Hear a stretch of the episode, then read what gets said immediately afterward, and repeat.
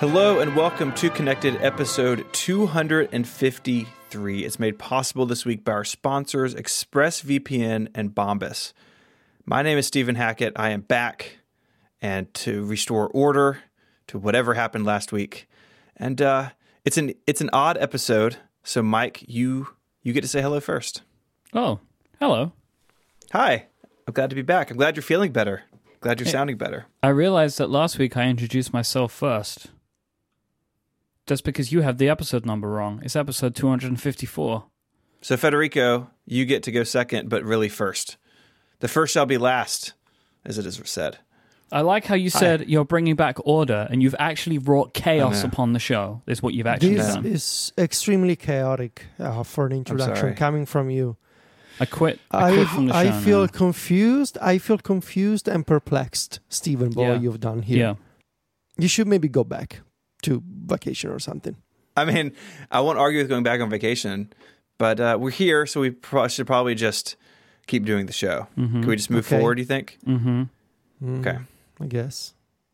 Over the weekend, I was at the MacStock conference. Uh, John Voorhees, we should give a special shout out to, who not only picked me up from the airport in Chicago and took me to the airport to leave several days later, then picked me up again when my flight was canceled, let me spend a night in his house with his family, and then took me back to the airport. John, truly my savior this weekend uh, and this week of. Was that a MacStories expense?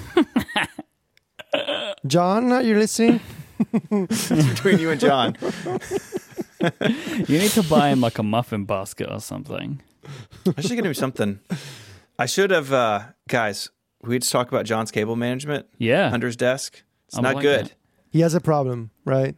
He does, and he was in the middle of like. Does he have a problem anymore? Well, so he was like setting up new stuff, and so it wasn't in a state that I could do it. But I think I'm gonna have to go back, and and I'm gonna have to go back to Chicago and fix this for him. I think you liked hanging out at John's house. I did. Hmm. I really enjoyed it. No, I think he secretly enjoyed Macstock more than he was expecting, purely on the fact that he just got to open up a bunch of Macs in an unclean environment. I'm looking. I'm looking at these pictures of you doing things with M- Mac computers and your hands. Mm-hmm. And there's one that it sort of looks like a Renaissance painting. That's like you sitting down handling a Mac Mini, and like a bunch of people all around you. Uh, I could see.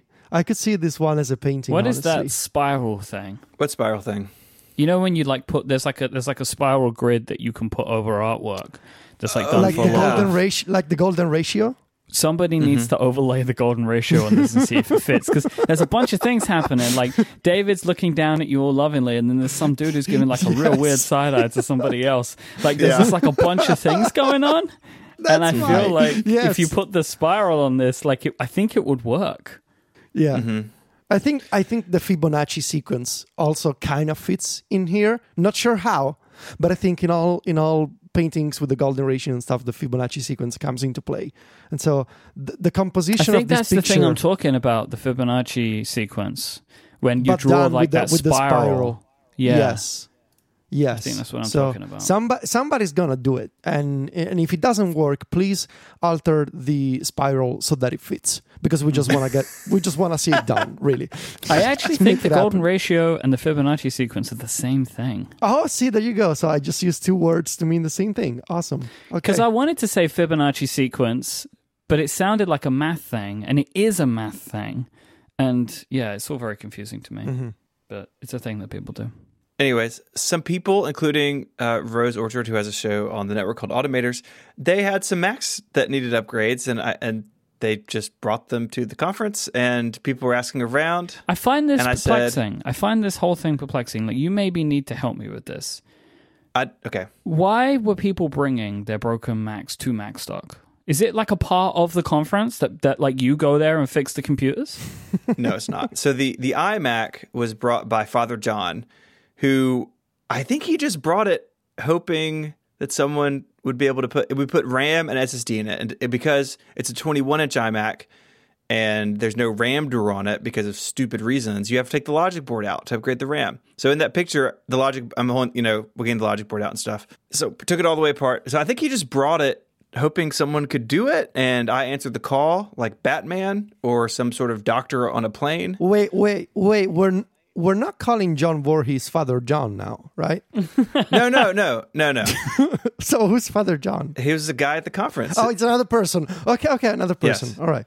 Okay. yes, not not not John Voorhees. Okay. Uh, I feel uncomfortable calling John Voorhees Father John. Just clarifying. But you see, I'm just, I, I find myself perplexed. Where did the suction cups come from to lift the. He brought. He had all the tools and everything.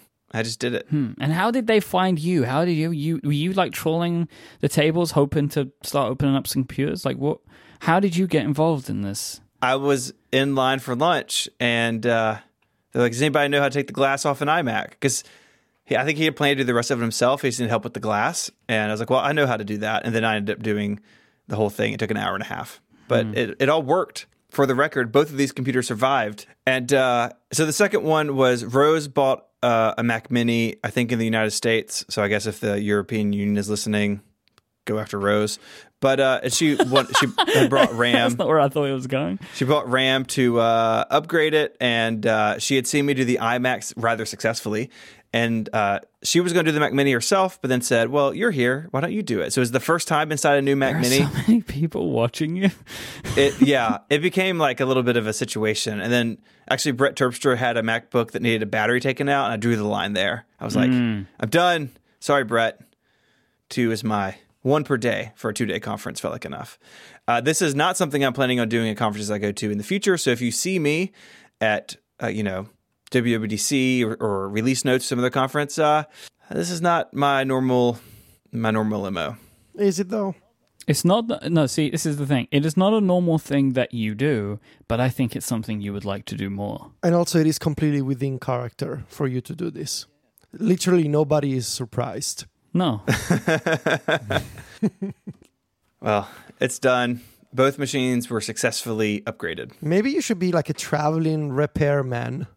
As like, if the podcasting career doesn't work out, you could have like a van and you travel the United States, maybe even Europe, and you just fix people's computers. Well, like, like it's sort of like a street food truck, but you fix computers. I'm not sure how successful that would be as a business, but I do like the idea. Okay, just keep it in mind. It's like uh, I could be I could be like the Mac Cowboy, sure, you can be that. ride around town to town. I have some follow out, Myke, about upgrade this week. Don't give, don't, no, look. Don't be like Myke, because you knew I wasn't going to know this, right? So you should be, you should be aiming your ire at Jason. Jason, Jason. So here's what here I was going to send this to y'all privately as feedback, but I thought they might not make it in the show, and I thought, what outline do I control where I could say this? And I realized this is the time. So, talking about the six, the rumored 16 inch MacBook Pro, that rumor broke last week. I think that the starting price is going to be three grand, mm-hmm. which is a lot of money mm-hmm. for a laptop. Clearly, this would sit above the 15 inch. We've talked about this before. And I saw a couple tweets about this as well, but Jason mentioned that he thought it would be the most expensive starting price for an Apple notebook, and it's not even close. So I oh, went damn. through I went through a little application called Mactracker, which has a bunch of this information in it. And I came up with several examples of machines over $3,000. Now, I don't say this just to correct Jason, although part of me will enjoy that. Um, I just, I was supremely shocked at some of these prices. and remember, the most of the machines I'm going to list were for sale in the 90s. So this is like 90s dollars. I didn't do the conversion to current day, but uh, a lot of Apple notebooks have been really expensive. The really only modern example of a machine over three grand was the original 17 inch PowerBook G4. It was $3,300, but it fell below 3000 after its first revision and then kind of stayed, you know, 25 26 $2,700 most of its life. More expensive than the 15 inch at the time, but still pricey. But if we go to the 90s, Can I some ask? crazy things happen. These aren't Yes? adjusted to today's dollars, are they? No, this is 19. These are original prices. So the 17 inch PowerBook came out in 2002, I think, or 2003. And these older PowerBooks are all in the 90s. So these are, these are 90s dollar amounts. So there, it'd be even higher today if we adjusted for inflation and current day uh, dollars. The PowerBook 540 was $3,160, but if you got the 540C that had a color screen, $4,840, which is a lot of money. The PowerBook 2400C was $3,500. The PowerBook 3400C, so again, color display, If you got the 180 megahertz, it was $4,500. But the all time most expensive Apple notebook, the PowerBook 3400C 240 megahertz, $6,500. That's a lot of dollars. That is all the dollars. It's twice the dollars. But wouldn't that one technically not be the starting price, though? So, I, I mean, no, but the starting price was still 4500 Yeah. you know. Yeah. It's still ridiculous. The the Macintosh Portable, which is like not really a laptop because it had a car battery in it, its starting price was Wait, what? six thousand five hundred dollars. What do you. What? That had a car battery? Macintosh Portable. It had like a lead acid battery in it, like a car. Okay, okay, okay. That's, that Uh, sounds safe. it weighed it weighed sixteen pounds, nice, nice, nice. and its starting price was six thousand five hundred dollars. And again, to break from the er, starting price, if you wanted a hard drive in it, seven thousand three hundred dollars. Computers were used to be expensive, turns out. Yes. And so the 16 inches, you know, maybe they are going to put this colored logo on it to like make it feel more authentic. Expensive like the old days. Yeah. So that's all. I just wanted to share this research because I wanted it in the world. I can confirm to you, now that we have done this follow up, Mm-hmm. I would not have included it in follow up for upgrade, so I'm pleased that you did it. I know. Because just like you never read my ask upgrade questions about G3 laptops, like you just you ignore Yeah. my existence unless I need to adjudicate your Well, if you maybe if they weren't all about just really old stuff all the time, then maybe Yeah, but I kind of I got a brand to build here, man. yeah. You mean you keep building it here, but I ain't doing it for you. Okay. So, anyways, I have no doubt that 6 inch MacBook Pro will be expensive, but it, it joins the history books of other expensive high end laptops. Uh, a couple, uh, well, a reminder and an announcement and a half. This is confusing. Yeah, that Uh, is weird. we, we are doing a live show in San Francisco on August 22nd. That we have just a handful of tickets left, so go check out that link. We would love to see you. A whole bunch of Relay FM hosts are going to be there together, and uh, we are going to be putting them through some. Um, I don't want to say challenges, but I'll just say that it's going to be an extravaganza beyond anything that podcasting has ever seen. I think I think the final number is 18 hosts Yep, I Yeah. think that's where we are. We'll be on of stage. So settle in, everybody. It's going to be a big one. Mm-hmm. We're all going to come out in one of those like tiny clown cars from the circus. Like, I'm just kidding.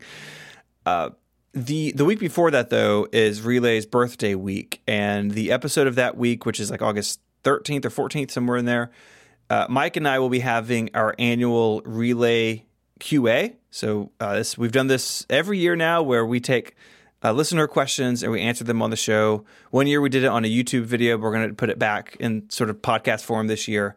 So if you have a question for me and Myke about podcasting, the company, really anything, you can tweet with the hashtag RelayQA.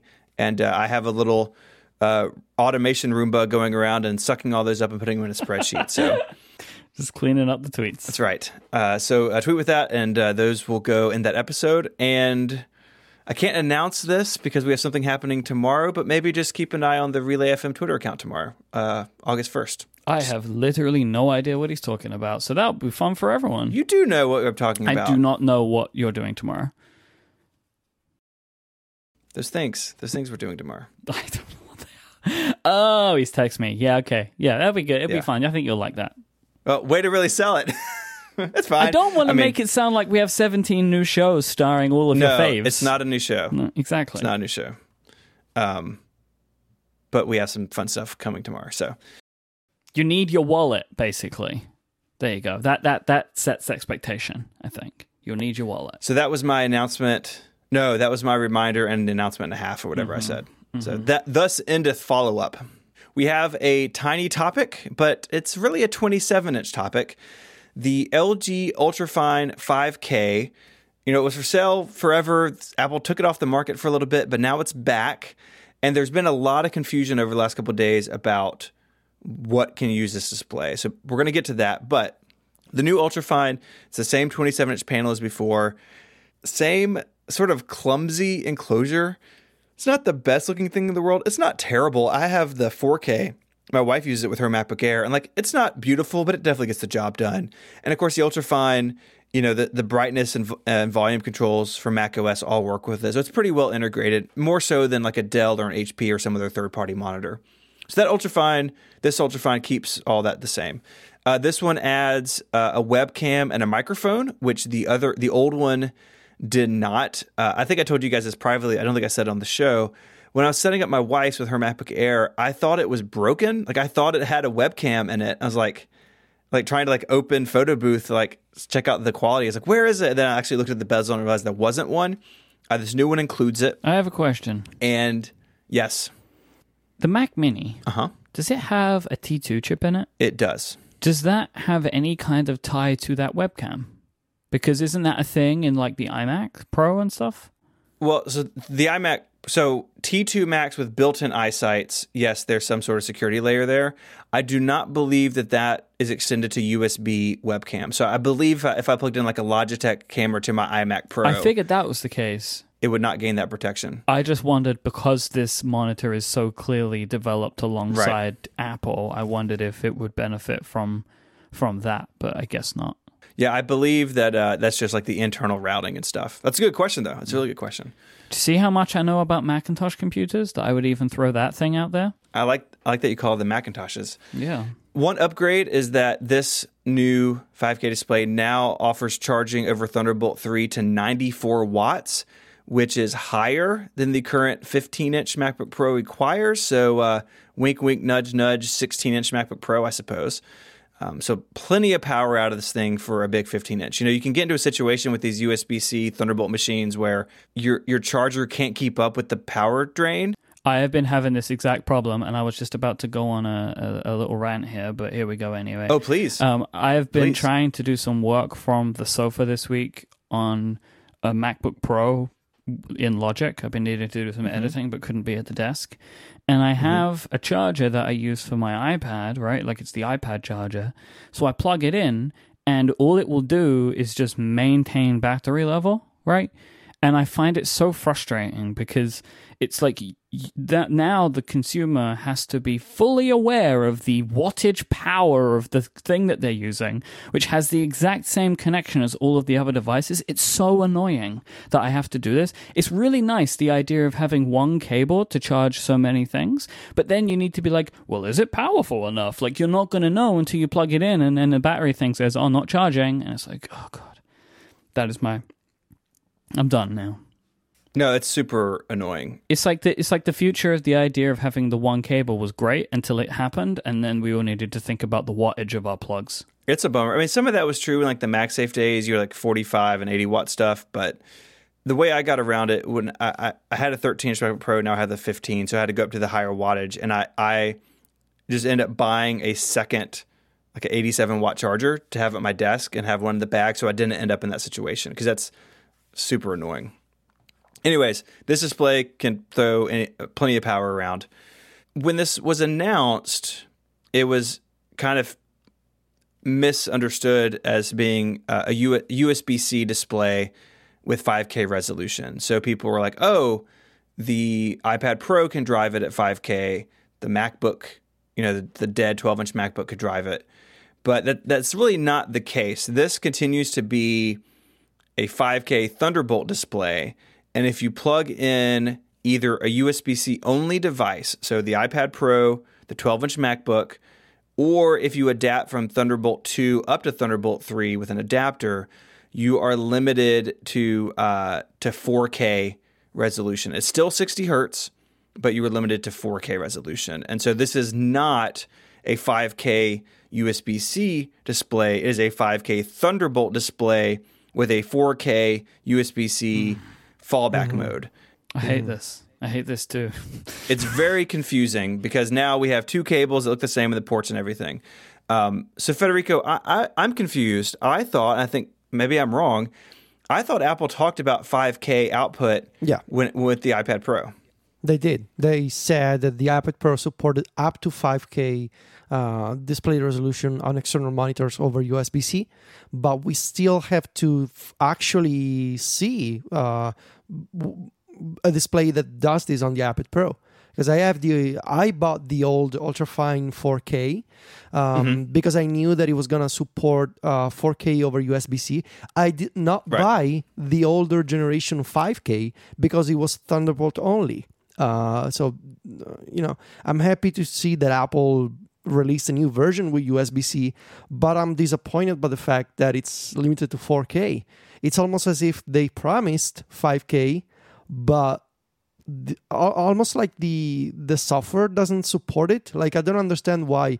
On one hand, last November, last October, they said this device supports up to 5K resolution, but then there's actually no display that does it. Um, I'm really intrigued to see what happens with the Apple Pro display. mm, What's it called? The XDR. Eh, XDR. Is it gonna have a USB C mode uh, for the iPad Pro? Uh, is it gonna support 4K, 5K, or 6K for the iPad Pro? In theory, it should do 5K uh, with some kind of letter boxing, I assume, or pillar boxing rather, um, because the iPad Pro will not be able to fill the 6K resolution of the whole display. Yep. Um, but we still don't even know whether the Pro Display XDR supports uh, the iPad Pro and USB C mode. We don't know what it supports at all, right? Like, will it support the MacBook Pro? Like, there hasn't actually been anything official, it seems. I heard from uh, you know secondhand mm, source at WWDC. Oh, here it goes. Teachy Uh, tip. but uh, take this with a with a, a very cons- very uh, sizable grain of salt, sort of like a mine of salt, like those crystals, like those salt crystals. like a very chunky salt crystal. Salt crystal. like a thick salt crystal. Uh, uh, but um, that the Pro Display XDR was being tested with um, support for the iPad Pro and even rotation. Uh, because you can rotate the Pro Display XDR and mirroring via an iPad Pro would actually uh, support that rotation of the display. Uh, so in vertical mode in, and in portrait mode. there you go, tipsters. Write that up. Make sure you credit the show. That's all we ask for. No, no, really, Oh, don't do it. Sorry, don't do it. I'm just gonna say that I don't have the same confidence in, in this as I had for the mouse support, for example. So it was just just something that came up in conversation. Uh, I would like to see a USB-C compatibility mode on the Pro Display XDR. I'm not gonna buy a Pro Display XDR because I don't need all, all of those features. I'm not a video editor, um, but it would be nice to have it. I mean, if you have an iPad Pro, Just And drop have- a cool seven grand for a display for a twelve hundred dollar iPad. you really don't want to. Uh, you really don't want to be in a situation where you buy the Pro Display XDR just as an iPad Pro display. I think, even though you know, even No, though you- like- Can you imagine? That flex, though. It's pretty. It's yeah, a it pretty would be big quite a flex. no, no. They Apple said the iPads didn't bend. That's a different thing. Oh god. No, I thought they said they bended a little bit, but just within their expected tolerances. Small flex, but okay. Small flex, but acceptable. Uh, I have a question, Stephen. Yes, What is the likelihood that the iMac Pro will be updated this year? I don't keep up with the Xeon roadmap the way like Marco does and some other people do. My understanding, take this with a Xeon sized grain of salt, is that That's a huge grain of salt. yeah, and it gets really hot. Be careful. it's a great. big salt. hot grain of Hot salt. salt. I really like my salt as multi-threaded as possible. Uh, I don't know if there's Xeon W chips that are available to update the iMac Pro.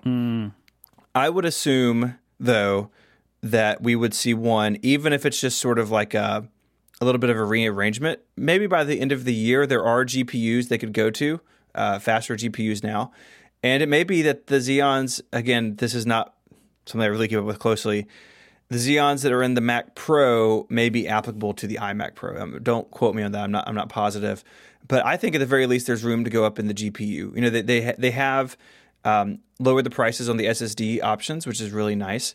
The thing that still boggles my mind about the iMac Pro, we're off topic now, but the base iMac Pro is a better computer than the base Mac Pro, and I hope that I hope that if they do update the iMac Pro line that it continues to be really good value. You know, it is at five thousand dollars. It is a very expensive computer, but for that five thousand dollar iMac Pro is a lot. It's not as upgradable or expandable, obviously, but just in raw performance, I think a better machine than the base model six thousand dollar Mac Pro is. Plus, you get a 5K display thrown in that's not doesn't have an LG case around it. So, you know, hopefully this year to answer your question, but I, I don't know for sure. Um, I can tell you, you know, I'm coming on, up on a year and a half of ownership with this because I, I got it pretty early, and I continue to genuinely enjoy using this computer. Yeah, I just I don't want to buy it like now and then it gets Sure. updated in March, right? But like I'm my plan is I would like by the end of the year to update to an iMac Pro. I have Mm-hmm. made the final decision that the Mac Pro is not for me. You know, Okay. I think Apple made Wow. that decision when they announced it, right? Like that Sure. it wasn't for me. Yeah, me. the iMac Pro would be a great computer for you. You're already in the iMac life, so you're kind Yep. of used to the all-in-one. I am. and it's way faster than your old 5K. and there's a family member who needs a new uh, who needs a new iMac. So I Oh. was like, "Oh, okay, you keep yours because I will be updating mine." Mm-hmm. Um, and uh, but yeah, but I, I want to go iMac Pro, but I don't. I, I'm kind of just like trying to hold. I'm, I'm uh, basically my plan is to hold until at least the Mac Pro is released, right? Because that would be in theory when they would release an iMac Pro if there was an update. I, I would assume. Yeah, or I think if you make it to the end of the year, I don't know. It- It's unproven, right? I mean, really, I, I I really hope this is not the case. I'm not suggesting it is the case, but like it is possible the iMac Pro is a one-off. Yeah, there may never be another one again, but it, it seems unlikely because of the price gap. It- but It does seem unlikely to me as well. If so, I don't know. I think it'll get updated at some point, but I don't really know when. Um, so can can we get back to 5K and iPad Pro support for a 2nd Uh, Federico, we I think you were starting down this road, but when you plug an iPad Pro into a display, Yeah. a lot of apps just mirror, right? Yes. But there there are applications like I think uh, is MindNode one of them, or maybe there's a text editor where like you have your Yeah. working content on the iPad and the external display is like a preview of that content, that sort of thing. Yes, some apps can support um, a second screen API that's been around for several years at this point that allows them to output a secondary interface on an external display. Um, some games support this feature, for example. Uh, Real Racing is one of them, I think. Uh, apps include MindNode and Working Copy. Um, they can provide you with a secondary UI on the external monitor. So, for example, in MindNode, you can have your iPad showing you one section of a map and the external display showing you another section of a map. Or in Working Copy, Okay. you can have the text editor on the iPad and the preview, like the, the rich text preview, uh, on the display.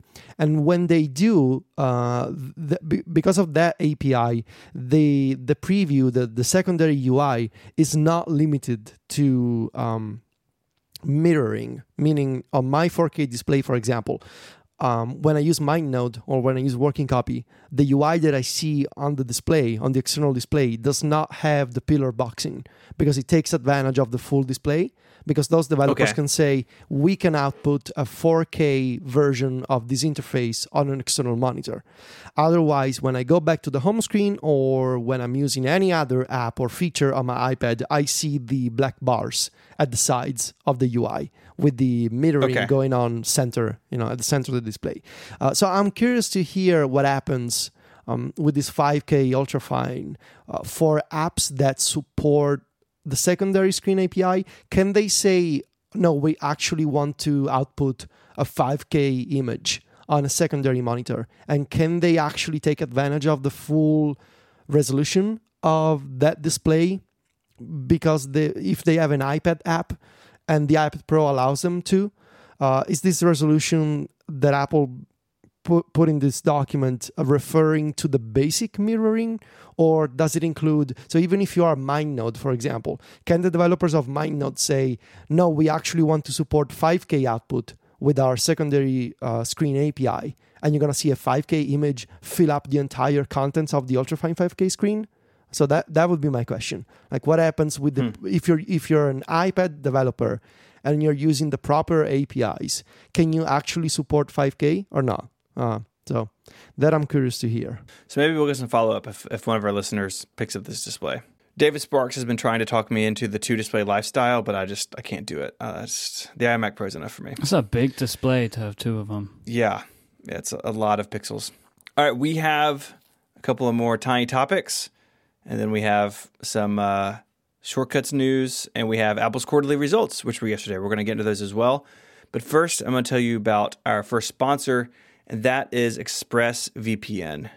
You may think that nobody would want your online data or want to snoop on you while you're browsing, but if you do so without protecting your privacy, you risk just that ad companies, hackers, people collecting your data. And it happens to every you know, normal everyday people. And that's why I recommend ExpressVPN. It runs in the background of your computer or phone or tablet. It encrypts your data and hides your public IP address. Just download the app, click to connect, and you're protected. ExpressVPN is rated the number one VPN service by TechRadar, and it uses a new cutting edge technology called Trusted Server to make sure there's no logs of what you're doing online. And it costs less than $7 a month and comes with a 30 day money back guarantee. I've spent many hours in airports over the last couple of weeks, and I have many more hours in airports ahead of me this month. Anytime I'm on that public Wi Fi, you know, it's it's uh, it's sketchy, and I want to use ExpressVPN to make sure that what I'm doing stays between uh, me and my device. And so, uh, anytime I'm out and about, you better believe that I have ExpressVPN enabled again on my phone, my iPad, or my MacBook Pro. You can protect your online activity today and find out how you can get three months for free at expressvpn.com slash connected. That's E-X-P-R-E-S-S-V-P-N dot com slash connected for three months free with a one-year package. You can take back your online privacy. Go to expressvpn.com slash connected. Our thanks to ExpressVPN for their support of this show and Relay FM. Gentlemen, listeners, I have some huge news. Okay. The Galaxy Fold is coming. All you haters who thought it wasn't going to happen, it's happening. This is another update from the world's greatest Apple podcast in which one host cannot stop talking about folding phones made by other companies. Samsung themselves have announced officially that the Galaxy Fold will be shipping in select markets in September. They, in their post, listed a bunch of improvements that they've made to the design. So the previously peelable top layer, do you remember like there was the top layer that everyone was pulling off the phone, which was supposed to mm-hmm. protect the phone and would in fact destroy the phone if you took it off. They have now done the logical thing and extended this underneath the bezel so it doesn't look like it can be peeled off anymore. They've added additional reinforcements to the hinge to prevent particles from disrupting it from stuff getting inside. And if stuff does get inside the hinge, like dust or crumbs or whatever, they've put metal layers under the display and reduce the amount of open space in general so stuff won't kind of get jammed. And they've added protection caps at the top and bottom of the hinge to, again, try and prevent things from getting inside. Uh, they've made some user interface uh, enhancements, including this is a quote, it's my favorite thing. Now, with Galaxy Fold, you can review charts while talking on a video call and search information all at once, Sure. which I just think is brilliant. I just love that they've called that specific thing out. Um, I like that a lot. No word on the price. I saw some speculation that the price may have changed, which would be interesting, right? Like that may it could change either way. Either the additional work that they've had to do could push the price up, or because of its kind of like doomed fate, they could have maybe brought the price down. I would hope so. the idea September, I mean they they're announcing it now. They'll probably have it shipping around the same time that the Note 10 starts shipping, which these things are always in September. So it's going to be an expensive September for me. I'm still buying it. I'm going You're to buy still it. in it. I'm going to You're buy still it. in. I'm going to buy it. Let me tell you the two reasons You know that you don't have to, right? Like we wouldn't hold it against you. Like I it's- want to, and I'm going to tell you Okay. why I want to. I have two reasons why I want to. Reason number one is all of the reviews that I've seen of this product say it's kind of bad, but I love it or I need it back again. Right? Like all of the reviewers that I've seen, there's people that I trust are like, there are some serious problems with this product, but I love it for reasons I can't explain. And that is really intriguing to me because what about this product in general makes people know it's bad, but they really want to use it? And I find that a, an interesting thought. Mm. And the so it's second kind of like is, smoking, basically. It's a bad thing, but people want to do it. Sure. I'm not touching that one. Uh, the the second part is who else in our kind of extended podcast universe is going to get one of these? Nobody. So I will at least be able to talk about something originally. Like I will have a thing, I will know something about it. This is, I think, still remains clearly the future of smartphones. I would like to get the first one, and so then I can start to have my opinions on it, and I can tell all of our connected listeners what I think about the Galaxy Fold, whether they like it or not. So they hmm. are my two main reasons why I still want to get this thing. The other one is I am just genuinely really excited about it because I think it looks cool as hell. It does look cool. That is your update. That is true. Okay. Uh, because I know this is one of those things that when I buy this, whenever I go traveling and we see each other, everyone's going to go, "You're going to bring it," because everyone wants to see it, right? Like if if next time, like if I buy this thing and then we're all going to see each other a few months later, you're going to want me to bring it with me. Yes, See, that's true. Because there, there is something undeniably cool about it. Yeah, it's like I, I, I always travel with a Newton, but no one has to see it. So Exactly. Yeah, that might tell you something about that. Maybe one day. Maybe one day. But yeah, so there you go. September. It seems. I mean, I'm, I'm, I I have like ninety percent faith that it will that it will ship. Like the store part of it, it's like I don't know. But uh, Samsung have not said anything official until now. This is their first official thing. Um, so we'll see. But I remain hopeful. Do you think that it is actually the first of a movement? Like you still believe that, or do you think this is a weird Yes. side thing that's going to go away, like 3D cameras on? No, no, I, I, I- I think that this. I mean, my kind of the, the the thing that I've been saying the whole time, the thing that I believe remains true is like this is the like logically or science fictiony, which is the way that a lot of technology is decided anyway, right? Like the the imaginations that people have are limited to science fiction. This seems like the next logical thing, right? That you would have an adaptable screen because how if that works, right? Like imagine that working out. How amazing is that that you could have a phone that could become a become a tablet, or you could have a big phone that could be half the size and be easier to use in certain circumstances. Like that idea is a good one. It is the only place that smartphones can go from here because smartphone design, as we currently know it, has effectively reached its end because at this point all it is is how much screen like as much screen as you can fit on the body right? Like there kind of really isn't anywhere you can go from there. Like they've that we're at the end of this like the, the kind of the glass rectangle as it is right now. People will keep doing things more cameras different authentication but the overall design the hardware design we've kind of met the end of that and the next stage of that is like, well, how do we break outside of the current form factor? Well, we could have the screens fold. And the fact that there were like five companies all working on this stuff at the same time, it, I believe it is something that people are trying to move towards, but this is the very beginning of it, right? Like the, the very beginning. Like there were so many bad touchscreen phones before the iPhone. The iPhone wasn't the first phone with a touchscreen. There were loads of them, but they were bad. They had lots of problems.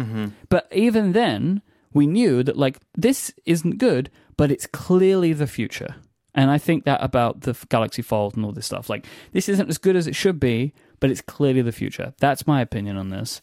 Um, and it might be that like it's doomed because we just can't do it until glass can fold. And if that's the case, then people will keep trying to make foldable glass, and we'll see where the future goes. But if the technology can work out, even like a very basic level, I see this as being something that all of these companies are going to start pouring more time and effort into. Uh, I hope it works out. I hope they fixed it. Uh, so, If go on. If it fails again, it's over.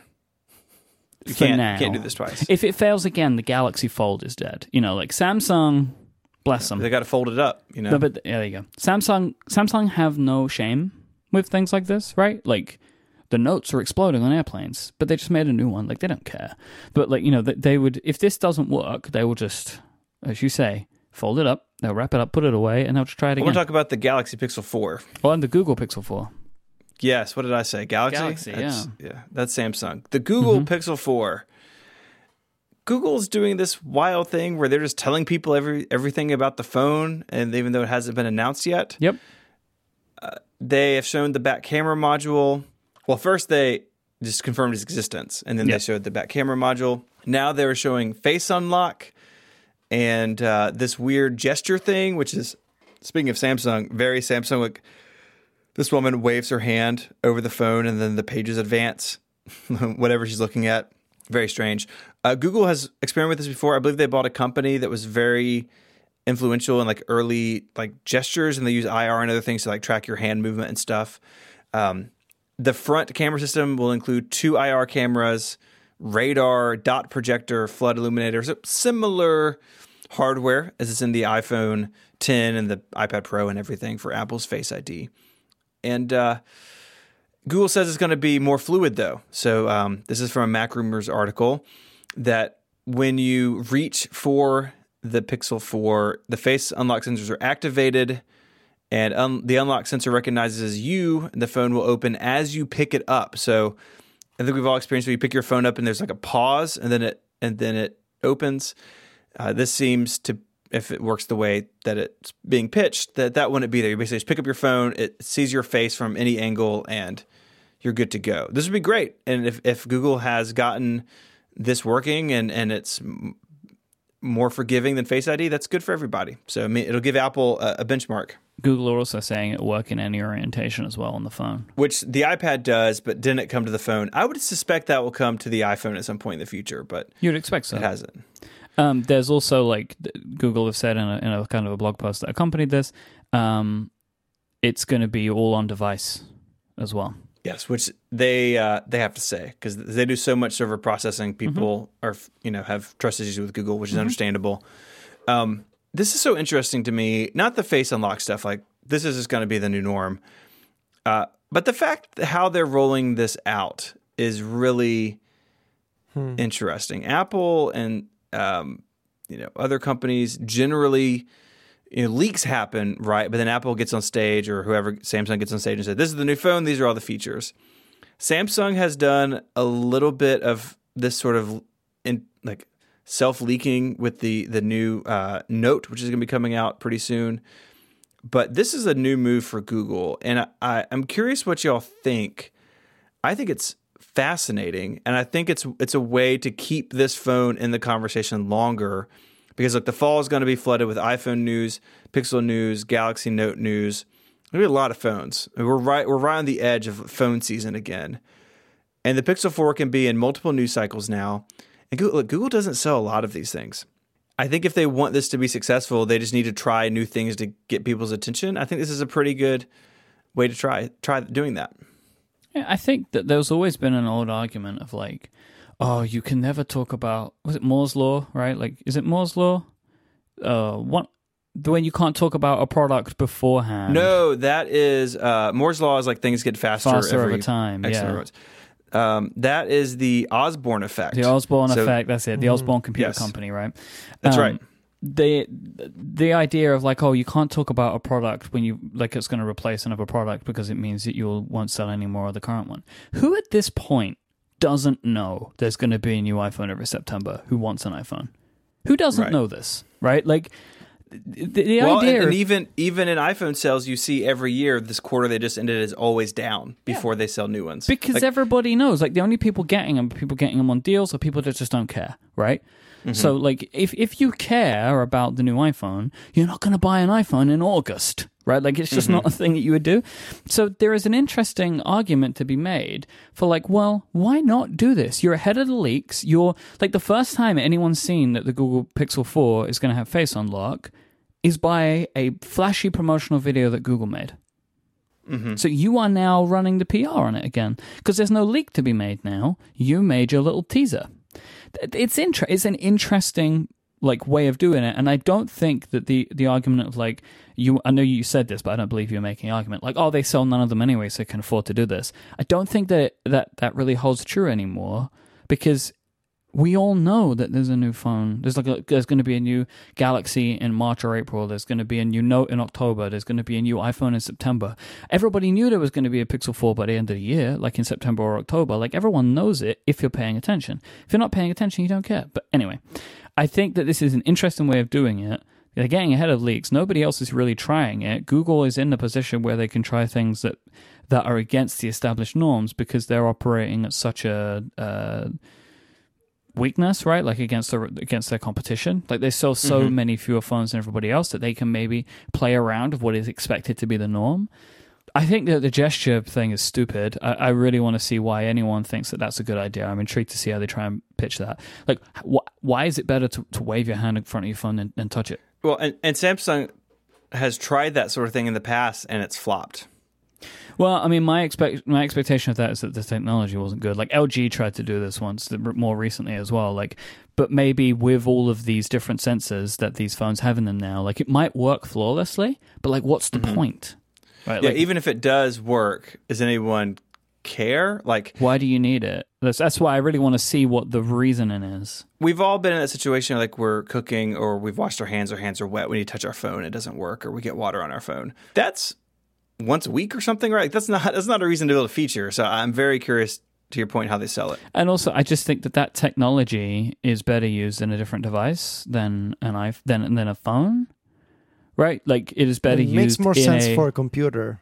a the computer, a tablet, or something Yeah. like an Echo Show, right? Where it's like it's looking at you anyway, right? Like I think Mm-hmm. it makes more sense there. Like even in the ad, the phone is like floating in midair. It's like, yeah, if, if the phone was floating in midair in front of my face, I might want to do this.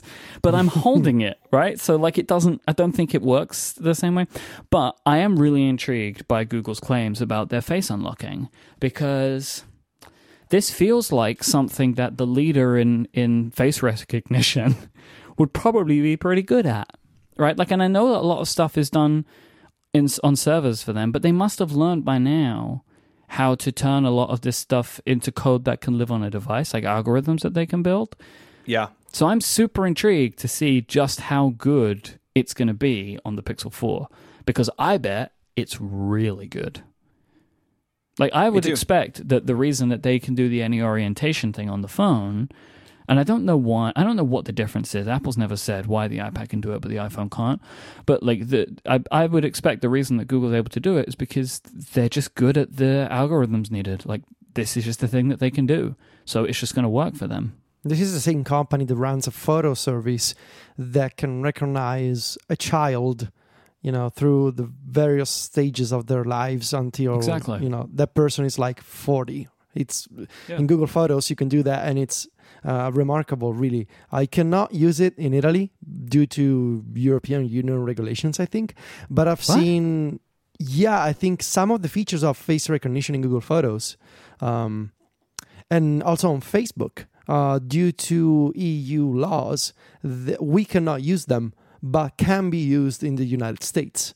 Um, so some of the more advanced face suggestions and uh, sort of, uh, I think, automatic naming, maybe some of those features cannot. Yeah. At least until last year, they couldn't be accessed in the EU. That might be for the best, right? Eh, Yeah. no, you know, fine. but it's up. But I've seen examples, uh, you know, on Twitter of people sharing like screenshots of Google Photos, guessing correctly that the child from 20 years ago is a person in their photo album now, and it seems to be working, and it's quite Mhm. impressive and kind of scary at the same time. Anything else about phones made by other companies we want to talk about? TikTok are making a phone. I saw that. That's going to be an absolute disaster. Do you remember the Facebook phone? Yeah, the wasn't it like a Huawei phone? Was it a Huawei? phone? Uh, yeah, yeah. It wasn't. None of these companies seem to make the phone, actually make these this stuff on their own. But uh, MKBHD just did a video about the Redmi K20 Pro. Um, this is one of the phones that I wanted you to go look at in the Mi store, Federico. hmm Uh, and it looks like it's like this crazy good phone for like four hundred dollars. There's some real great value phones in the Android world now. It's really kind of amazing. So there you go. You wanted something else? There's something else. This episode of Connected is also brought to you by Bombas. You probably don't think about your socks all that often. I, I don't, but I'm busy. And uh, we just don't have time to think about that sort of thing. But let me tell you why you should, why you should think about your socks, why you should think about Bombas. We've all had socks that don't fit well, they're uncomfortable by the end of the day. Maybe they're too warm. You know, it's summertime and you, you're wearing low cut socks, but your feet still sweat. Uh, Bombas, they make the most comfortable socks ever. And they're made from super soft natural cotton. And every single pair comes with arch support, a seamless toe, which like that toe seam is super annoying on lesser socks. Bombas gets does away with that, and a cushioned footbed that's comfy without being too thick, so you stay comfortable. And they have it seems like endless colors, patterns, lengths, and styles. So they look great in the gym, at the office, or when you're out on the town. Your feet, they are dreaming of Bombas right now. And for every purchase that you make, Bombas donates a pair of socks to someone in need, which is super cool. Buy your Bombas today at bombas.com slash connected and you'll get 20% off your first purchase. That's B-O-M-B-A-S dot com slash connected for 20% off your first purchase. Your feet will thank you for it. The URL one more time is bombas.com slash connected. Our thanks to Bombas for their support of Connected and all of Relay FM. So we have a new iOS 13 beta. It is developer beta 5, public beta 4. And Federico, there's some stuff going on with shortcuts. What has happened? Yeah, and this latest beta, Apple has uh, done the surprising move at this stage. I mean, we're basically in August of disabling a major feature of the new Shortcuts app, which is built into the system. Uh, they have disabled the new automation feature that allows you to run shortcuts um, by using various types of triggers. Uh, that in- those include schedules or location changes, or every time you open an app.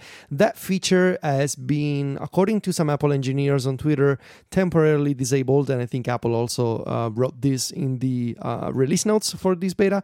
Um, in addition to the automation tab being gone from the Shortcuts app, Apple has also removed for now the ability to run shortcuts as part of uh, HomeKit automations. So in the Home app, it used to be that until beta 4, you could uh, create a shortcut uh, using the shortcuts editor, but inside the home app, uh, that feature is also being removed for now.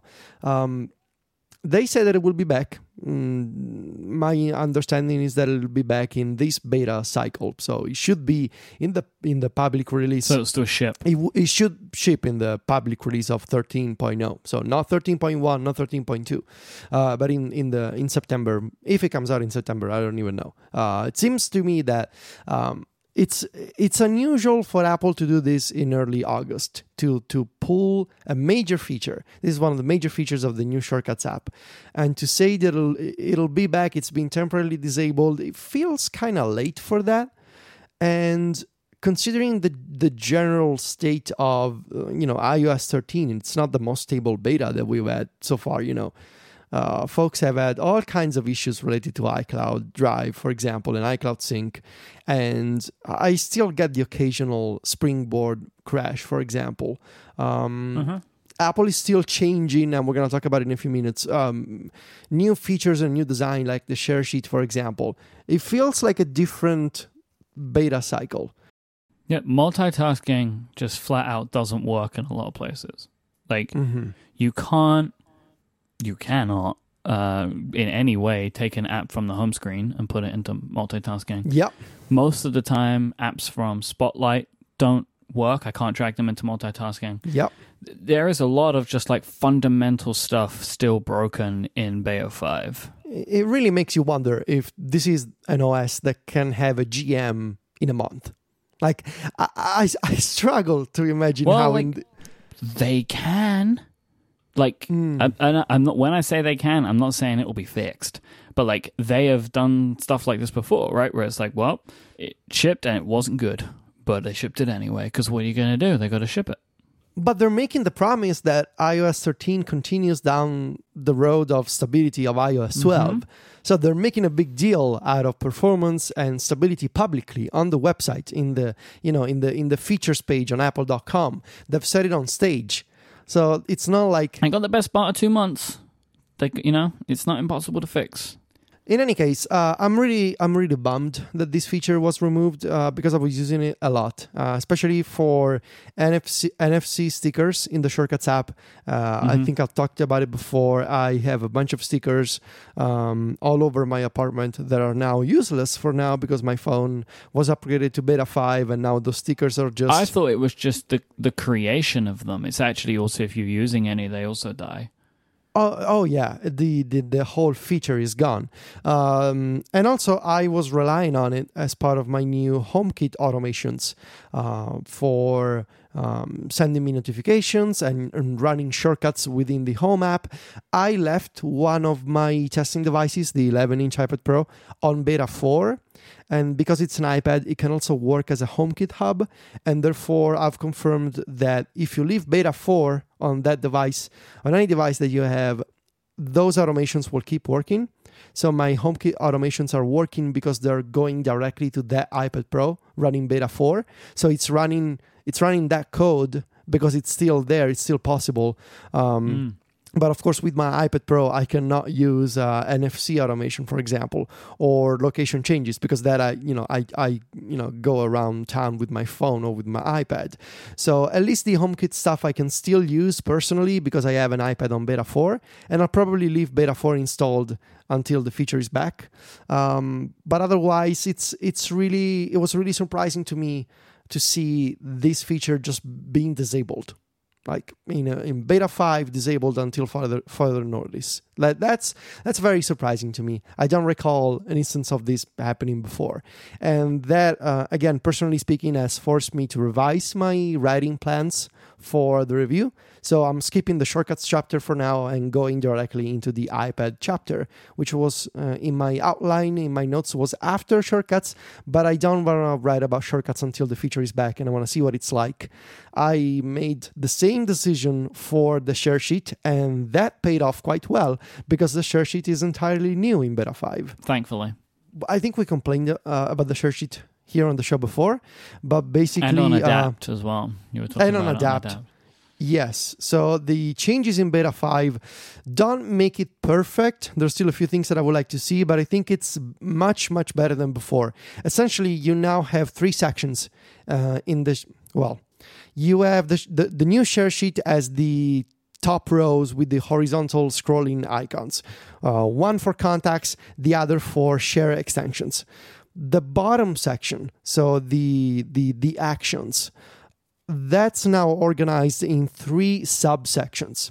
You have your favorites, ac- you have your favorite actions, you have the app specific actions, and you have everything else. So the app specific actions would be, for example, in Safari, you have an extent, you have an action called add bookmark or uh, find on page. Those actions are specific to the Safari browser. Uh, the Twitter app, for example, as copy link or open in Safari. Each app tends to have its own. Um, they're called activity items. Uh, each app tends to have its own. So it's good to have a section just for that. Uh, I would like to see, however, some kind of text label that says these are Safari actions or these are Twitter actions to sort of make it more more clear. But I can live without one. Um, you can pin all kinds of actions, whether they are third party extensions or shortcuts or app specific actions, to the very top uh, of the share sheet now. So you can, and you can mix and match between them. So, for example, right now in Safari, I have the very top copy, which copies the link uh, of the current web page. That's a Safari action.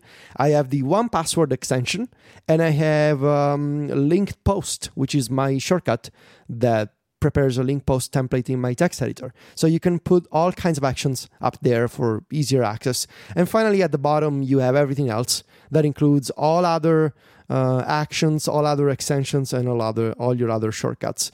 It's still kind of weird how you actually manage these actions. Uh, there's a strange mismatch of plus buttons and toggles and handles. Like there's lots of ways to enable and disable these actions and rearrange them. Sometimes sometimes you tap on a plus button and it adds it to the top. Sometimes you tap on the plus button and and it like it does something else but then you can also enable and disable with the switch uh, the ui to manage your actions is kind of confusing for now uh, but really my main problem um, that i think i also brought up the last time is the uh, the cognitive load required to visually scan through all of these actions. And and my problem is the fact that the text label is on the left side and the icon for each action is all the way to the right. So my eyes have to scan an entire line to see, oh, okay, this is add bookmark. And then I have to travel with my eyes to the right side and see the bookmark icon. And that's not just how I think humans um, work in the sense of seeing a text label right next to an icon, that is so much easier in terms of being able to scan information and, and digest information.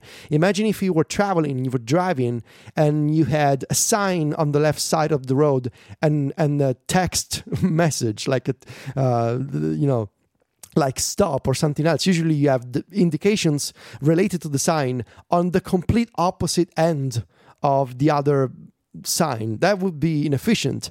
Uh, so that's why on on roads you tend to have if, if, a sign requires additional tax information they are placed next to each other or you know with one directly below the other.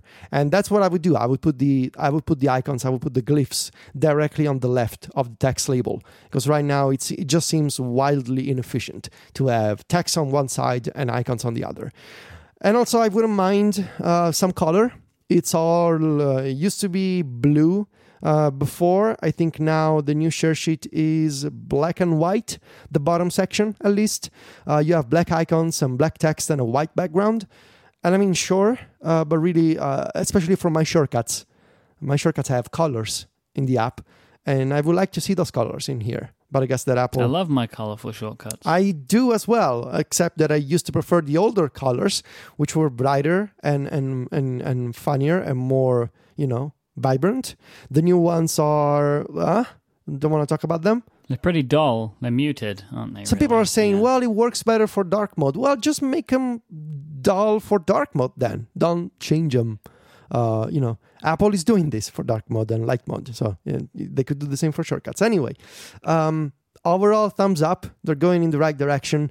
Uh, the placement of the, of the icons still leaves a lot to be desired, but I think they're getting there slowly, but they're getting there. Can you add emoji to to shortcut names and would mm. and does that populate in this share sheet? Oh well, you can add you can add names last time i checked uh, but do they show up that's a good real-time follow-up let's see do they show up in the share sheet so that's also a good a good solution too yeah because you get around the icons being on the wrong side so if i add an apple watch emoji to this shortcut my theory is it doesn't show up let's see if i'm right or wrong it does show up so I'm wrong. So that's nice. It's a life hack. It shows up. So you could use, uh, really, you know, I, I was thinking about this uh, today there should be and i'm filing an official complaint to jeremy burge there should be more colored dot emoji there aren't enough colored dots like i think there's only mm. like a red dot maybe a black dot and like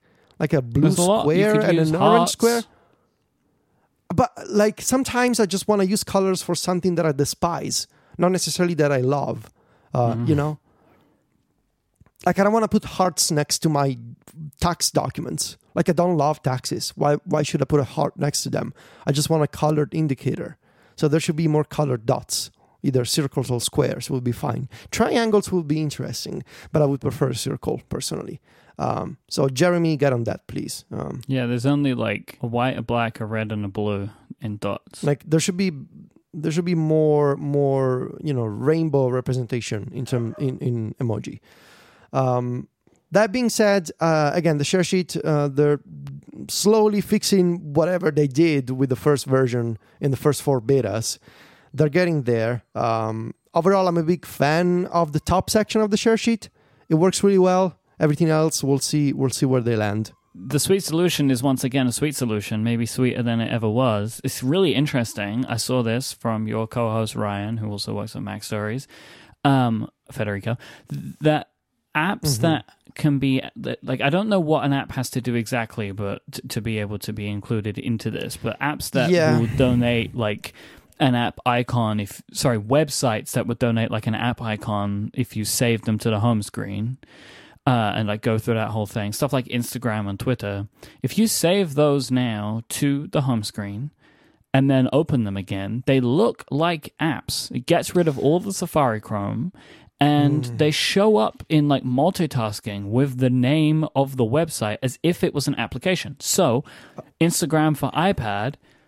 I mean, that Instagram's web view is pretty good anyway, but now it feels more like an app than it ever has. I mean, you can't post photos, but you can at least browse um, really right. nicely. Mm. So uh, allow me to have a brief teachy teaches segment here. Um, so the, these are called uh, are called progressive web apps or PWA. Um, and there was some confusion surrounding Ryan's tweet. Uh, that tweet was very successful, uh, but unfortunately, the feature is not new in iOS 13. Uh, Apple has been making these improvements, um, and Ryan actually issued a correction afterwards. Uh, but still, let me talk about it so uh, that we all know more about this feature. Um, Apple has been steadily improving pro- progressive web apps since iOS 12.2, I think. And that's uh, those improvements included things like uh, the custom icon um, that you see in the app switcher, uh, the full screen UI that does not show you a Safari toolbar, um, state restoration uh, for actually showing you the last uh, screen you use you used when you open the multitasking switcher. Um, the Web Share API, which is a uh, it's a web API that allows uh, web apps to bring up the system share sheet, even though you didn't t- actually tap the share sheet icon. Um, you have a bunch of CSS improvements. You have support for the keyboard color picker. It's literally a color picker in the Apple system keyboard. So there's a bunch of improvements that Apple brought uh, last year with iOS 13, I think they are making even more improvements to to progressive web apps. Um, if I'm not mistaken, I think you should be able to use them in split view, and I think um, if you're a developer, you should be able to inspect uh, with the web development tool uh, those web apps. And there's something else that I'm forgetting right now, but really the main improvements that Ryan mentioned were from last year. That said, Apple is, still bringing more enhancements to progressive web apps in 13. And you can test these types of mm, like sort of richer web apps um, with Twitter, with Instagram, with Pinterest, uh, I think with Uber maybe or something else. Um, they, I guess, the goal is to sort of replicate the experience of a native app but with a web app. So you just go to the website to a, a, website and you add it to your home screen, and it's sort of like having a real app. It's really not like having a real app for you know the simple reason that on iOS at least, uh, web web technologies do not advance at the same pace as uh, system technologies. So, for example, PWAs are getting uh, split view support now, but split view actually came out in iOS 9, to give an example. So it's a good way to replace or to use something like Instagram that doesn't have a native client on iPad. Now, if you actually save the Safari web app to your home screen, it's sort of like having a real app, but it's not because it you know it's not built with a with an actual native SDK. Still, it's a very nice improvement. Uh, just the things that Ryan mentioned came out last year. And uh, if you never tried it before, go to a popular website, try to add it to your home screen, and you will notice that when you launch it, it will not take you to Safari. It'll take you to a full screen view that sort of behaves like a real app. Even if it is existing, it's something I didn't know anything about, and it's super useful. Yeah. So people should know about it. So you can still be happy about it even though it's not new. This could have been one of those tweets where it's like, "Hey, did you know your iPhone could do this?" and then it gets like 75 million retweets. Yes. Yes. Yeah, could have been one Exactly. of those. So close, Ryan. Could have been one of those. Let's talk about quarterly results. Okay. Apple made some money, made it in some interesting ways. Um, we got a bunch of links in the show notes. I like you say like, like interesting ways, like they did something they shouldn't have done. Tim Cook's lemonade stand really turned an impressive profit. It's Warren Buffett, the sort of newspapers. Uh, the company generated $53.8 billion in revenue, up 1% over the year ago quarter. It was, by just a tiny hair, the third largest quarter in Apple history. Uh, Mac revenue was up 11%, iPad up 8%, services up 13%, wearables up 68%. Can I give you a correction? It was the the, the third. I think the largest third quarter, not the third largest quarter. Oh, the largest Big third quarter. difference. Huge difference. Yeah, no one cares about the third quarter. No, because it's the quiet quarter. Yeah. Okay. Thank you. Wearables up 68%. iPhone was down 12%. Uh, we'll get to the iPhone. Services, an all time high of 11.5 billion. Of course, this is before Apple Arcade, Apple TV Plus, any podcast move. These things aren't here yet, right? This is Apple Music, Apple Care, News.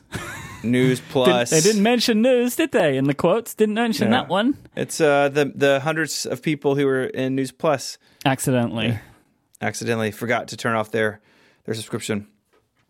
Uh, they said that they've surpassed 420 Blaze million paid sub- subscrip- subscriptions, which is like that's a number of people that is big. Um, I don't it's unclear to me if what counts as like paid subscriptions. Like, is that just Apple Music, but you can pay for Apple Care monthly. You can also pay for your iPhone All monthly. Does that get Yeah. rolled into this? I think it's all of Here's it. the thing. Yeah, because they want this number to look good. That is everything. If you give money Mm-hmm. to Apple for anything on a recurring basis, or you buy something that lasts for a year or whatever, like Apple Care, right? Because you don't keep paying them for Apple Care, but you do it once.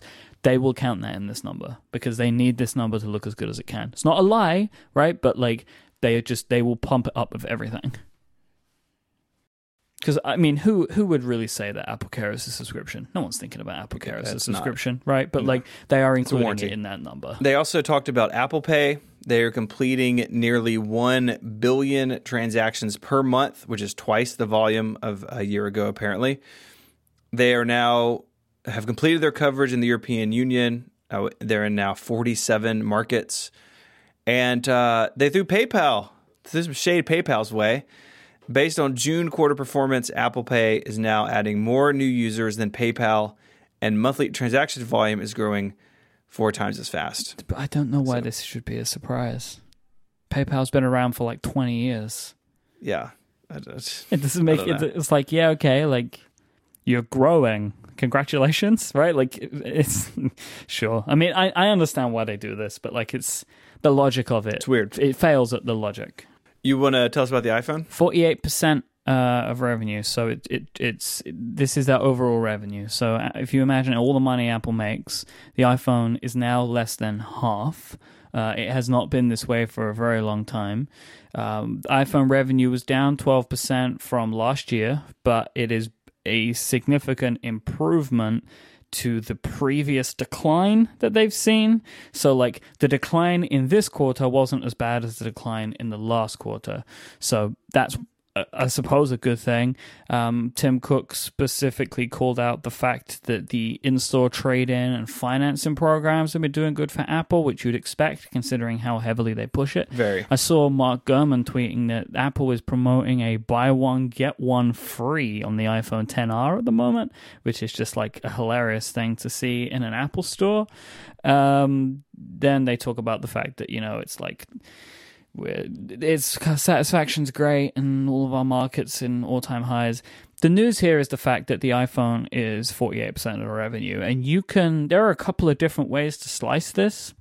You can either show like that's not good, right? Like because the, the, the Apple is the iPhone company, or you can say, "Oh, this is interesting. Their other products can hold them up now." So Yeah. there are arguments to be made for both of those things uh, because they didn't actually have a revenue decline. They had, but what they had was steady revenue, which they also don't want. But there wasn't a revenue decline, and the Mac, the iPad, services, and wearables were all up. Therefore, showing that even when the iPhone is starting to decline, Apple is able to keep revenue at least steady now, based upon the improvements that they're making in other areas. This is not a good news story, but it is not a bad news story. Well, they just continue to to go down the evolution of being a services company, and we're going to talk about wearables. Like it takes a lot of AirPods to equal the revenue of a single iPhone, but clearly, there you know these other sections of the company are doing really well. So it is strange. Uh, I I kind of from like the product perspective like this news that the iPhone is is you know now less than half of their revenue because it feels like okay maybe they can spread some attention to other things like that they, they realize that other things are need need to pull more weight so uh, clearly that's services right now but if there's other hardware in the future that they think could pick up some of the slack I kind of think that maybe they would. I think it's just services because I, it. I don't think really like if you look at the pure revenue numbers, they can make significant gains in any of those singular categories. I know you're thinking of the Mac to really hold up what they're dropping in iPhone. no no I think actually I'm thinking about future things like AR glasses or Sure, sure. whatever's I mean, next. That's wearables, right? Like, um, I know you're not saying, but it's like that goes stuff that goes into the wearables category. This is why they are looking, right? Because I think that what Tim Cook and Luca are probably very aware of is all they're doing right now is chasing the next golden egg because services, they will run out, right? Like, Yeah. you only have so far before you've got all your customers, right? So that's gonna. This is a greatly growing thing for them right now, but you will hit a saturation point there as well. So what they need is a new big product, right? Apple Watch ain't it, right? AirPods ain't it, both successful, but they don't make them enough money. They're not even not selling enough Apple Watches, and AirPods aren't expensive enough. So there is going to be another thing you would expect. At least that's probably what Apple are working on. Uh, and then they just haven't found it yet. I think they were probably hoping to find it before they got into this position with the iPhone. I think it's been very clear that uh, Apple was taken by surprise with the iPhone 10 and you can we're in the fallout of that. But uh, they, I expect that they thought it was going to continue to do gangbusters for them until they were ready with their Apple product. But they're not so much. So they're continuing to push the services narrative, which was already a thing they were working on anyway. But they're at a point, I think, where they've been caught by surprise with their main hardware product not not meeting the excitement that they were hoping for. I think. Uh, let's let's talk about wearables. So it's uh, sensational quarter is the text label we got for the Bezos graph this time, with growth accelerating to well over fifty percent. Fifty percent of what or from where? No one knows because we don't have numbers on this stuff. But uh, they said that the June quarter revenue record uh, was set for the Apple Watch this time around. 75% of customers buying the Apple Watch in the June quarter were buying their first Apple Watch. This I statistic that is always so crazy to me because I feel like we hear that statistic a lot, like for the Apple Watch and for the iPad, and it's so confusing to me because it's like, how then? Like uh, you know, like it also seems so strange. Like you'd expect there would be way more people that own them. I think Apple used this statistic in products that don't have a uh, good refresh rate, right? So like they use this pro- they use this as a way to show when people aren't buying a new Apple Watch every year, right? So people hold on to their Apple Watch for a while. So this statistic is accurate but sounds good. Where maybe for the iPhone that number isn't so good because people buy new iPhones. I don't know. Or, uh, I mean, it may be about that. What I think about is just that it is a younger product Mm-hmm. and people are continuing to be introduced to it for the first time. Like, Right, but they they used to say this about the They're- iPad until the iPad started to turn around again. They used to say like, "Oh, and 60% were new to iPad, right?" And it was just like a way to make it sound good. I don't know. Yeah, I don't know. We're not financial analysts. We're just talking. I am. Okay. I will say that I, I feel like, and it's anecdotal, I feel like I see way more Apple Watches than I did Mm-hmm. maybe even like six months ago. Like they're just, they, they seem to be everywhere. And, uh, and this number would point to that, I guess. Yeah. Uh, they're also very happy with the AirPods. And uh, they now say that, uh, again, like this combining of numbers. This is a quote When you tally up the last four quarters, our wearables business is now bigger than 60% of the companies in the Fortune 500. Good job. Good job, wearables. Federico, you want to tell us about the iPad? Well, I I will admit that I didn't follow earnings much because it's all it's really difficult for me to focus on this stuff when I'm when I'm just thinking about the review and especially because I literally came back from vacation last night. That said, um, revenue is up 15% I think year over year and this is the third consecutive quarter that the the iPad has returned to growth. So that's a good sign and Apple's and Apple specifically called out the um, the the fact that the new lineup is performing well. So that would be the iPad, the iPad Mini, and the new iPad Air.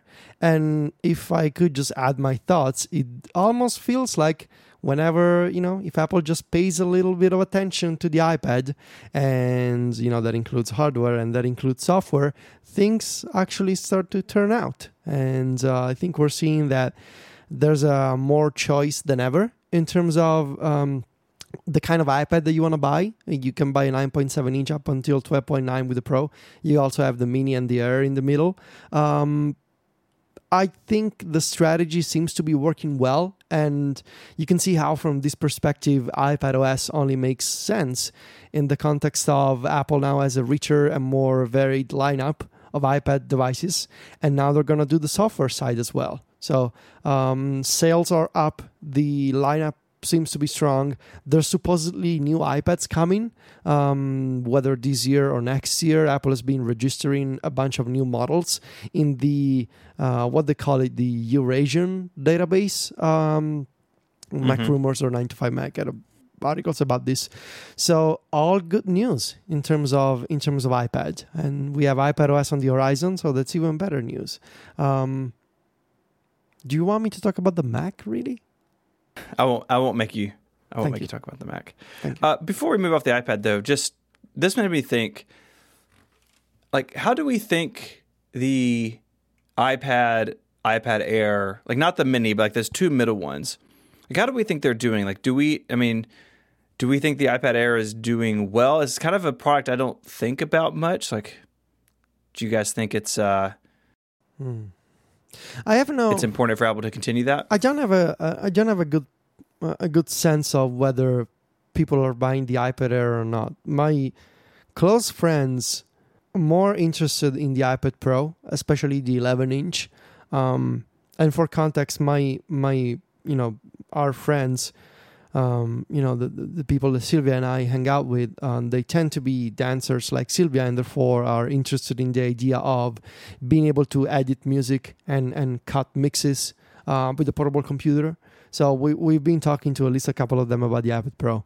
Um, but I don't have a, I haven't been at, at the Apple Store in forever, really. I uh, and we talked about this. I don't. I, I just don't like uh, going to the Apple Store anymore. I'm not sure if things have changed under new under the new leadership yet, but I haven't been in really several months at this point. So I I haven't. I I don't know whether people are actually going to check out the new Air and buying the new Air or not.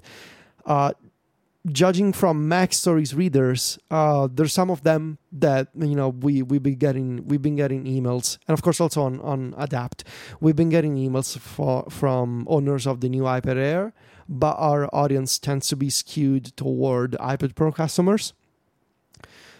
So. uh, If Apple says that it's doing well, taking at face value, I guess it's doing well. I just don't have any personal opinion about it. I think that these products will always exist for like bulk purchases, education, enterprise, that kind of stuff. And then they're also just different price points for people with different budgets. Um, I mean, I expect that you know the, the, education market is it's it continues to be pretty important for these two devices anyway, and I bet that that holds up quite a bit of the of the pie. Well, I think we said this when the iPad Air came out. It taking the slightly bigger form factor and adding the keyboard makes it a lot more attractive to like a regular consumer as well, who may want to do some email and stuff on it. It's a great So product. I, I think the iPad Air is a was a really smart move, and I hope that it is doing well for them and that people are drawn to it. Let's talk about the Mac before we wrap up. Uh, double digit revenue growth for the Mac. Uh, Apple tipping their hat to the MacBook Air and MacBook Pro. The uh, clearly the MacBook Air right there was just pent up demand for an entry level notebook that was good, and the MacBook Pro was revved with those new high end models, which are really expensive. And uh, of course, they sort of uh, hint the Mac uh, with the Mac Pro. There's enormous, uh, enormous amount of things to be excited about for the Mac, and um, you know the Mac Mini, the iMac. There's still things to to do there, but uh, the MacBook Air I think is probably the driver of this. They they quote you know the 999 MacBook Air for students and uh, third quarter worth of growth, just like the iPad. So I think honestly, I think like the iPad, the Mac benefits from refresh models being available at a bunch of different price points. It seems so basic yet Apple didn't do it for so long. And I think hopefully they're getting the picture that look, we need to keep these things fresh pretty often because people don't want to buy, you know, like you're talking about your iMac Pro, people don't necessarily want to buy a product that's been on the market for a year or a year and a half. That you know, that mm-hmm. the people are at least sort of aware of that. And I think that if we've if we can learn anything from the last, you know, year, is that the iPad and the Mac are going to continue to get refreshed on a pretty regular basis. And I think that's good for everybody. Consumers, clearly it's good for Apple. So hopefully they continue down that road. Got to get the revenue from somewhere. That's right. Got to sell more MacBook Airs because the iPhone is done. That's the lesson. Mm-hmm. If you want to find links to the stuff we talked about this week, you can head over to the website relay.fm slash connected slash 254. 253 was last week. 254 is this week. You can get in touch with us on that uh, page. There's an email link. You can send feedback and follow up, or you can do it on Twitter. Uh, you can find Myke there as I M Y K E. Myke is the host of a bunch of shows at Relay FM. So if you love his point of view and his voice, there's plenty of other opportunities to get that. You can follow Federico on Twitter at Viticci, V I T I C C I. He is the editor in chief of MacStories.net. And when he's not podcasting, he is in his writing cave working hard on his iOS 13, iPad OS review, which I'm very excited about. Thank you. You can find me on Twitter as ISMH. I write over at 512pixels.net. Uh, don't forget, we are live in San Francisco in just a couple weeks with a lot of our friends. Check out that link. If it is Wednesday, July 31st, when you're listening to this, go check out the uh, Relay FM Twitter account tomorrow. We have some some fun stuff being announced tomorrow. Not new shows, but some fun stuff. And uh, I think that's it. So until next time, gentlemen, say goodbye. Arrivederci. Cheerio. Adios.